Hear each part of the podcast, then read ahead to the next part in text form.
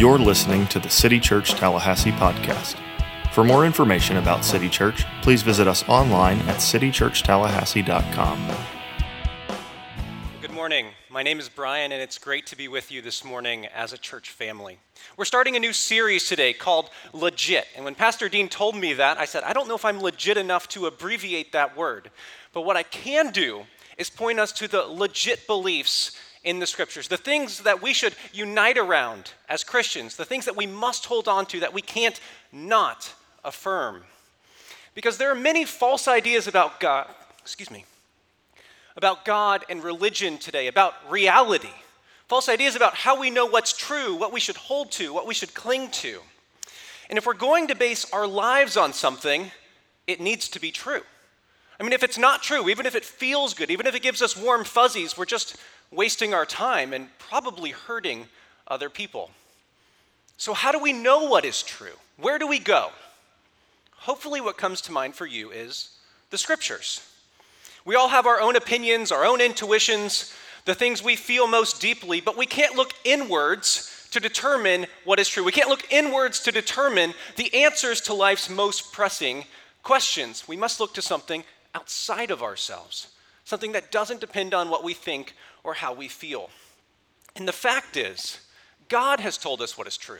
He has told us what the world is like, and He's told us that in His Word. So if you have your Bible, please turn with me to 1 Corinthians chapter 15. 1 Corinthians chapter 15. We'll be starting in verse 1.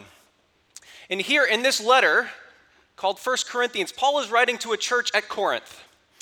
And this is a church that has many problems. Name a problem, they probably have it. They're divided over what is right and what is wrong. They're divided over who they follow and how they even know what is true. And they're divided over the beliefs they are supposed to hold. It's a very divided church. And in chapter 15, so he's already gone a lot into this letter, but in chapter 15, he tells them what is of first importance. And that's what we need to cling to, that's what we need to hold to, and that's what we're going to read together this morning. So here's what Paul says. Now I make clear to you, brothers and sisters, the gospel I preached to you, which you received, on which you have taken your stand, and by which you are being saved, if you hold to the message I preached to you, unless you believed in vain. For I passed on to you as most important what I also received that Christ died for our sins according to the Scriptures, and that he was buried. That he was raised on the third day according to the Scriptures, and that he appeared to Cephas, then to the twelve. Then he appeared to over 500 brothers and sisters at one time. Most of them are still alive, but some have fallen asleep. And then he appeared to James, then to all of the apostles. Last of all, as to one born at the wrong time, he appeared to me. Paul starts out saying that he wants to make clear a gospel, a good news that they have received, that they are standing in, and by which they are being saved. And so we see right here that there's a threefold way of looking at our salvation. Often, we as New Testament Christians like to point to the past tense dimension of salvation. We have been saved, we have received a message in the past, and that's true. But the New Testament conception of salvation is deeper than that, it's more robust than that because there's a, a, present tense dimension. Paul says we are currently standing on this message. If we are not currently standing in and with this message, we show ourselves to have not previously received the message. But there's also a future dimension to this. There's a deliverance yet to come. We are, Paul says, being saved. We await a future, final salvation when we will be ultimately transformed into the perfect image of Christ, when we will be glorified. That's yet to come, that's in the future. And so we have to receive the message, hold on to the message, persevere by God's grace, holding to this message until we reach final salvation. Or we show ourselves to have believed in vain. And Paul continues in verse 3 I passed on to you as most important what I also received that Christ died for our sins according to the scriptures. It's become increasingly popular in some circles, sometimes liberal academic circles, to say that we should not try to convert someone from one religion to another, that that's inappropriate, that that's wrong. Yet this wasn't the view of Jesus, who came proclaiming, The kingdom of heaven is here. Repent, in other words, change your mind and believe this news. It wasn't the view of the early church that staked their lives on the furtherance of the gospel and converting people. And it wasn't the view of Paul we see here. Paul says this is a message that he received, in other words, someone tried to convert him, and that he passed on, and that they have past tense believed. Christianity is essentially an evangelical religion. Now, when I say that word, right, 2020, election season, I've got to immediately say, well, what do we mean by evangelical? Is that a voting block? Am I saying that Christianity is a, is a political religion? Well, it is, but not in the way that most people think today. But this term, evangelical or evangelize, has sadly become corrupted in our culture today. Because the word Paul uses in verse 1 here in chapter 15, when he says he preached the good news to them, that's where we get our word evangelize. He's saying he evangelized them, he proclaimed the good news to them. Christianity, at its heart, is an evangelical religion. It preaches conversion. And a Christianity that does not say, I have a message you need to hear and I will share it with you, is not Christianity. Christianity is not a private belief, it preaches conversion. And interestingly enough, there are some notable atheists today who would say, if you don't try to convert me to Christianity, I don't believe you actually believe what you say you believe. Right? If you actually have a message that takes someone from the kingdom of darkness to the kingdom of light and you won't share it, I don't think you believe it. And I think sometimes the atheists are more correct on this point than we often live out. But let's look at this message that Paul proclaimed and that he received. Paul says that Christ died for our sins according to the scriptures. It's easy to gloss over that phrase and keep going. Because it, it probably, if you've been in church for any length of time, sounds like familiar religious jargon or verbiage. Like even a three year old can say, Christ died for my sins, and we move on. But this is not a truth we move on from. This is not just the truth that, that you received in the past and then move on to weightier things or more practical things. No, this is a truth that by clinging to it and persevering in it, you will reach final salvation. You never move on from this truth. It's the truth we see every other truth through. And so I want us to spend some time today on this phrase Christ died for our sins according to the scripture. Now, this is a gospel summary. This is not everything that's essential to the Christian faith. This is not everything there is to the gospel. It's a summary. But each one of the words in this summary are themselves a summary. And so I want us to look at these individual words and the rich biblical doctrines they embody. So, who is Christ? Christ died for our sins. Well, who is Christ? Christ is the word for Messiah, God's anointed Savior of his people. We see elsewhere in the New Testament that the Messiah is Jesus. He was truly God, truly man. And Paul goes on to say that the Christ died for our sins. And so this probably raises some questions. What kind of man can die for sins? What kind of man could die for someone else's sins? Well, only a perfect man, only the God man who was perfectly righteous without his own sins could die for someone else's sins. So, as we look at the essentials today, here's another one the belief in Jesus as the Messiah, who was truly God, truly man, who was perfectly righteous. Any other view of Jesus isn't just wrong or unchristian, it ultimately leaves someone in their sins. And don't be mistaken. There are many people today who would say they believe in Jesus and they will not be saved. Because the Jesus they believe in is not the true Jesus, or what they are trusting that Jesus to do is not something he promised he would do. It's essentially important that we believe in the right Jesus, trusting him to do the right things, lest we believe in vain. So Paul says, Christ died for our sins. What's this our sins concept, right? So, in order to understand why Christ died, we actually have to understand the our sins part of this verse. Well, Jesus died on behalf of sinful people. This is also essential. Mankind, since Genesis 3, is sinful and corrupt. God created us, we see in Genesis 1 and 2, to love Him, to obey Him, to glorify Him, and yet our first parents, Adam and Eve, rebelled. And because of their sin, we have an inherited guilt before God. We have an inherited sin nature. We are pointed towards sin. It's not just that we sin and then become sinners, we're actually sinners, and that is why we sin. We act according to our nature. And we can't just blame Adam and Eve that we've inherited their guilt. No, we, we're all too good at sinning all on our own and accruing our own guilt before God. And this is the fundamental problem of every person. Many people today want to say that mankind is basically good. We're good at heart. And, and, the, the evils in society or the way people become bad is because of systems, um, it's because of groups, it's because of systemic factors or society or structures. But there are issues with this. I mean, just on the face of it, how do you get enough good people together and then it becomes bad? Right? Is good plus good plus good bad? So I, I don't think that makes sense. You don't get enough goodness together and somehow you end up with a concentration of evil. But more importantly, the scriptures on every page either explicitly or implicitly teach that every single person is sinful and a rebel before God. That's not how we feel about ourselves because we often think far too highly of ourselves, but that's what the scriptures say.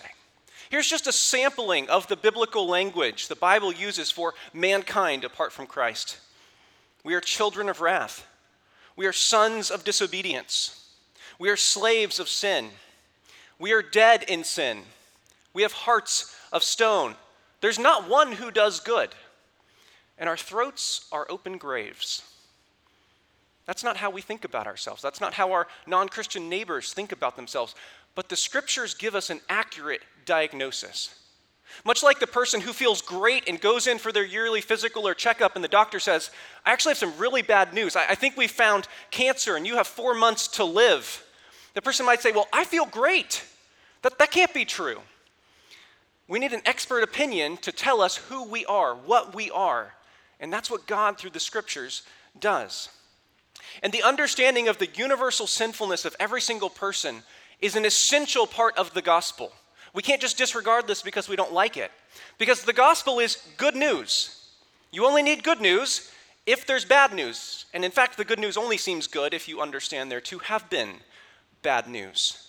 And the good news of God's grace shines most brilliantly, most clearly against the backdrop of the realistic, accurate, sinful condition of every single person.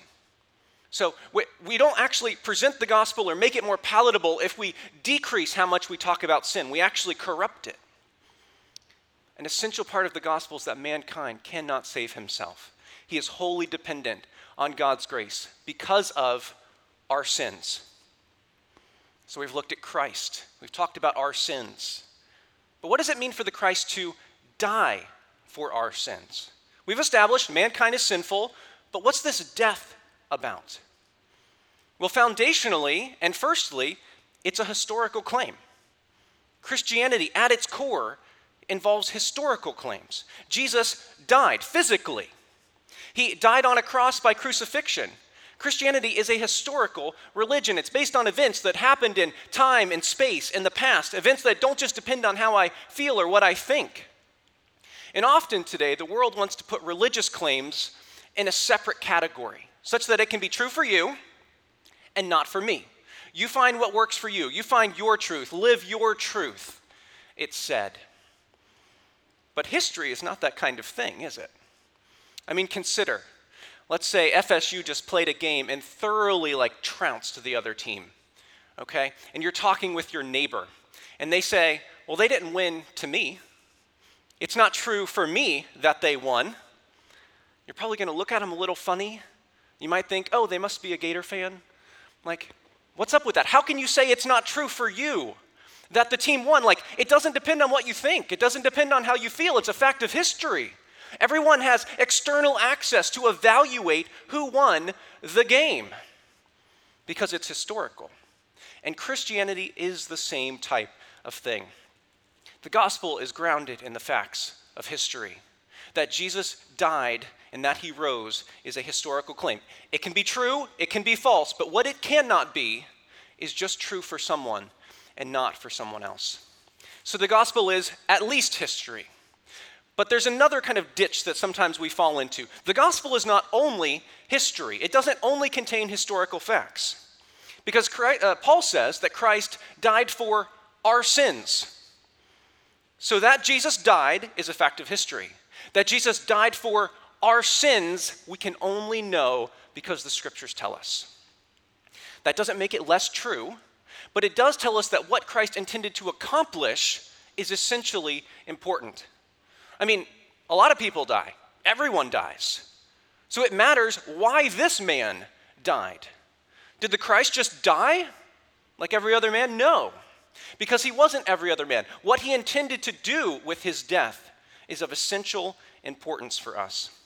And Jesus dying for our sins speaks to the substitutionary death of Jesus. He was our substitute, He was our go between. He substituted Himself between God's wrath and us. He took the punishment we deserved on Himself. Our guilt was credited to Him, and because of that, God's people get credited with Jesus' righteousness.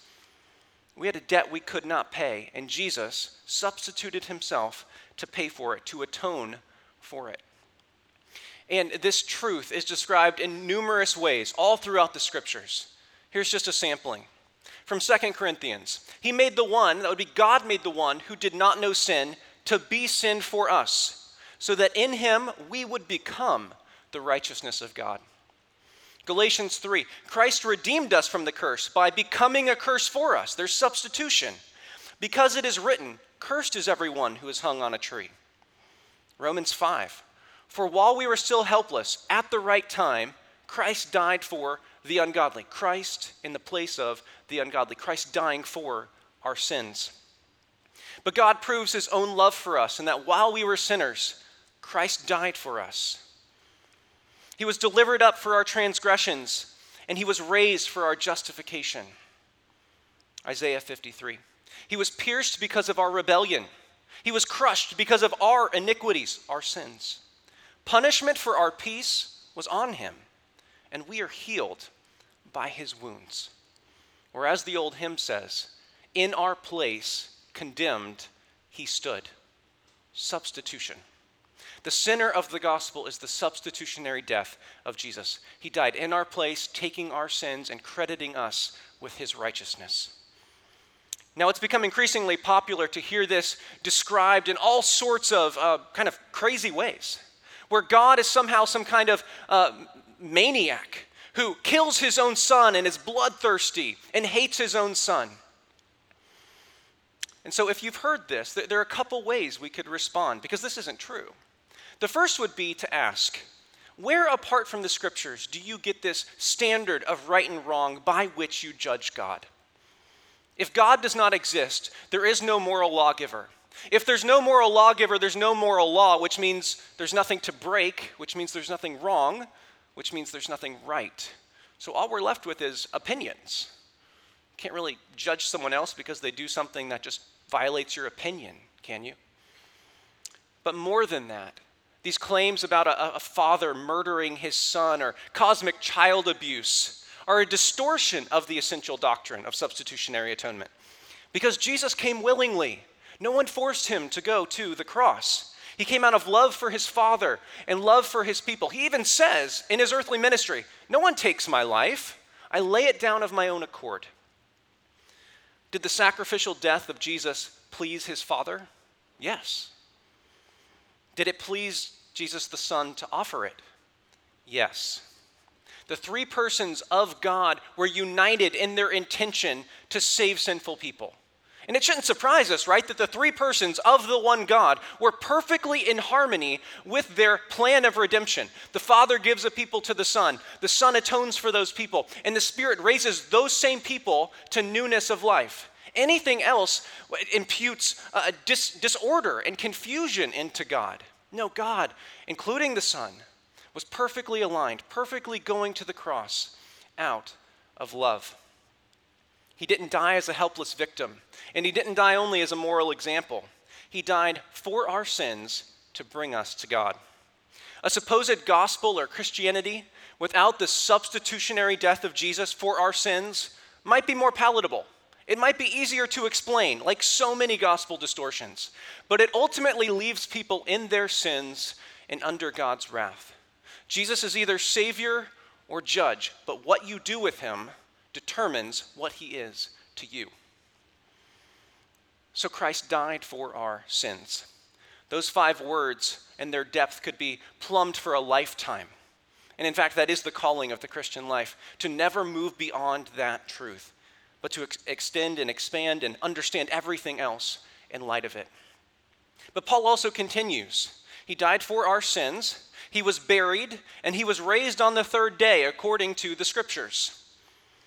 Now, the burial of Jesus shows that he was dead. You might think that doesn't seem controversial, but it actually has been historically.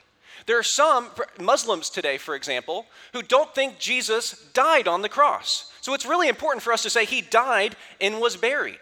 There are other uh, distortions and heresies throughout history that have said, well, Jesus wasn't actually a man, it just looked like that.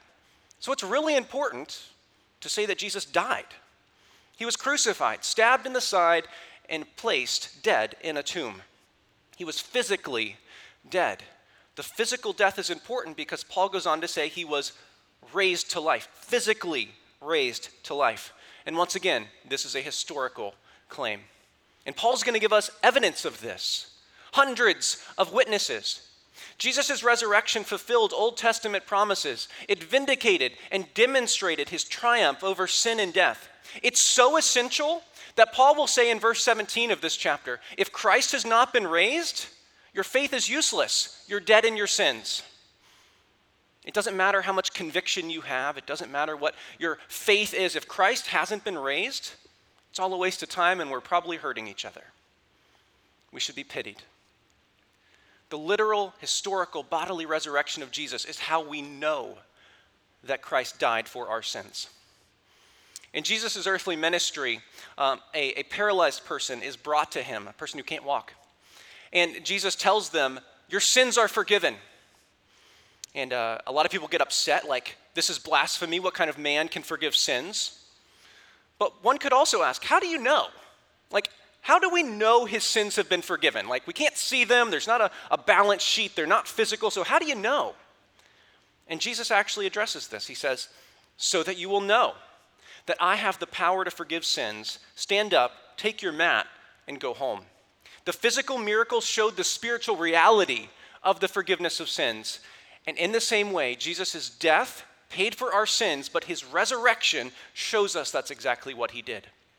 I'm going to trust the guy who foretold his death and resurrection and then died and rose. I'm going to trust him on every single thing he speaks to. And Paul explains the significance of this in Romans, saying that he was raised for our justification, raised so that we could be declared righteous. If there is no resurrection, there is no salvation, and we are to be pitied, and Christianity is a waste of time. But the scriptures give us evidence of this claim of the resurrection. And hopefully, this is a corrective to the popular idea today that faith is wishing, or faith is blind, or it's a leap, or, or you've probably heard other examples. Faith is what you do when you don't know. Well, that's not biblical faith. Biblical faith is active trust in what you have good reason to believe is true.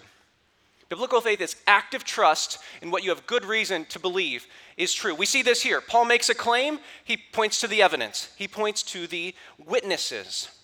So we have faith in Jesus because we have good reason to believe the gospel. And that faith itself, the scriptures would tell us, is also a gift.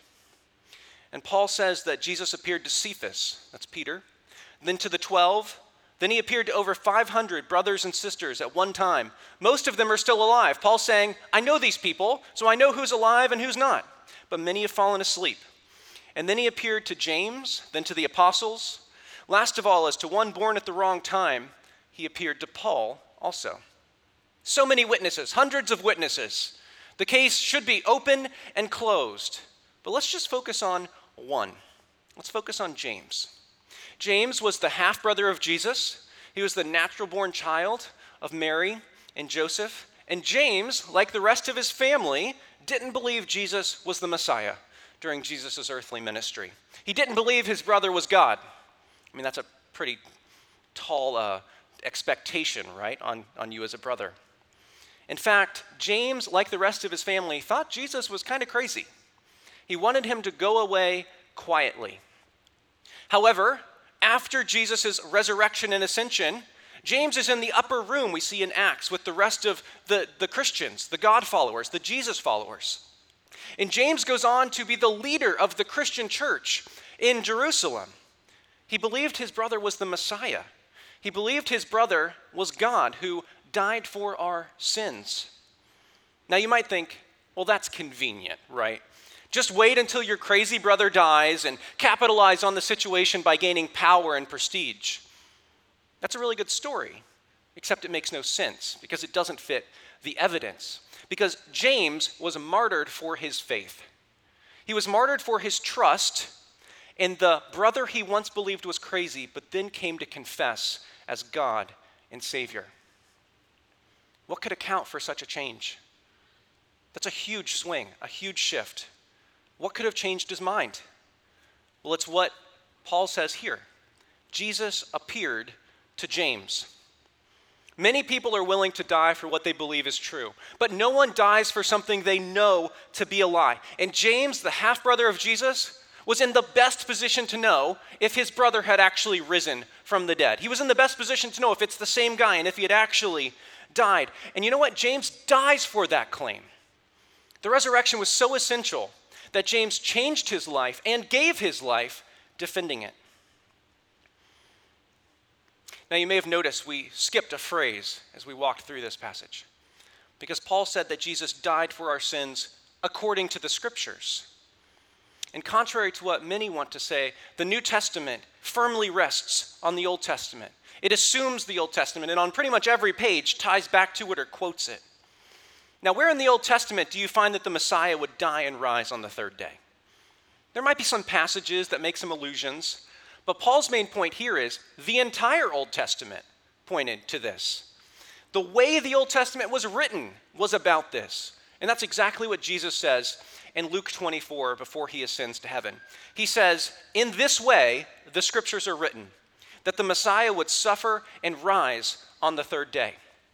We see in the Old Testament this pattern of God's deliverance coming, often on the third day. We see the pattern of God's salvation coming through the judgment of sin for the good of his people and for his own glory. The Old Testament, as a whole and in its parts, pointed to and was fulfilled by Jesus. But if we zoom out from that specific point, we see that the scriptures themselves are essential too. They're part of our legit beliefs. There are many essentials we haven't looked at today, but the scriptures tell us about all of them. They are sufficient to equip us to live exactly as God wants us to live. The world is often confused why Christians take such a hard stand on some moral issues. And I can't speak for everyone. There are certainly some bad reasons people take right stands. But largely speaking, throughout history, the reasons Christians have gone to the mat, so to say, on moral issues is because the scriptures speak to moral issues. To disagree on many moral issues like sexual ethics is not just a disagreement between people, it's not just a disagreement about an action. It involves a rejection of God's word. And God's word is essential. Christians must essentially be people of the scriptures. In order for the scriptures to tell us that Christ died for our sins, they must also be allowed to tell us what our sins are. And if we trust the scriptures to tell us how to be saved from God's wrath, we must trust the scriptures to tell us how to live in holiness. A faith that supposedly trusts in Jesus but rejects what he says is a faith that will not save. Or as Paul says in verse 1, where we started today, it's a faith that is believed in vain. So, church, be encouraged. Christ is not still buried. Christ died for our sins. He was raised for our justification. The scriptures, they are what we cling to. They tell us what is true about ourselves, about God, and about the solutions to the problems in the world. And the example of James shows us just a powerful illustration of the power of the message of the gospel that the Spirit uses. And if you haven't trusted in that gospel, if, if you haven't, as Paul said, received that message and trusted in the person it's about. We would love to talk with you about that today after the service. Don't leave here without talking to someone who can explain to you who Christ is and how he died for our sins according to the scriptures. But if you have received that message, Hold fast to it. It's the message by which we are being saved, and we should pass it on as of first importance. Would you pray with me? Father God, I thank you that you sent the Son to die for our sins. And Jesus, I thank you that you came willingly out of love for your Father, out of love for us, that you didn't leave us in our sins, but you substituted yourself. Father, give us conviction to stand around that. Give us unity around the essential truths that you've shown us in your word. Help us confess as Peter did. Where else can we go, Lord? You have the words of eternal life. We thank you for all you've done for us, and we ask you to give us boldness to live out our convictions. Amen.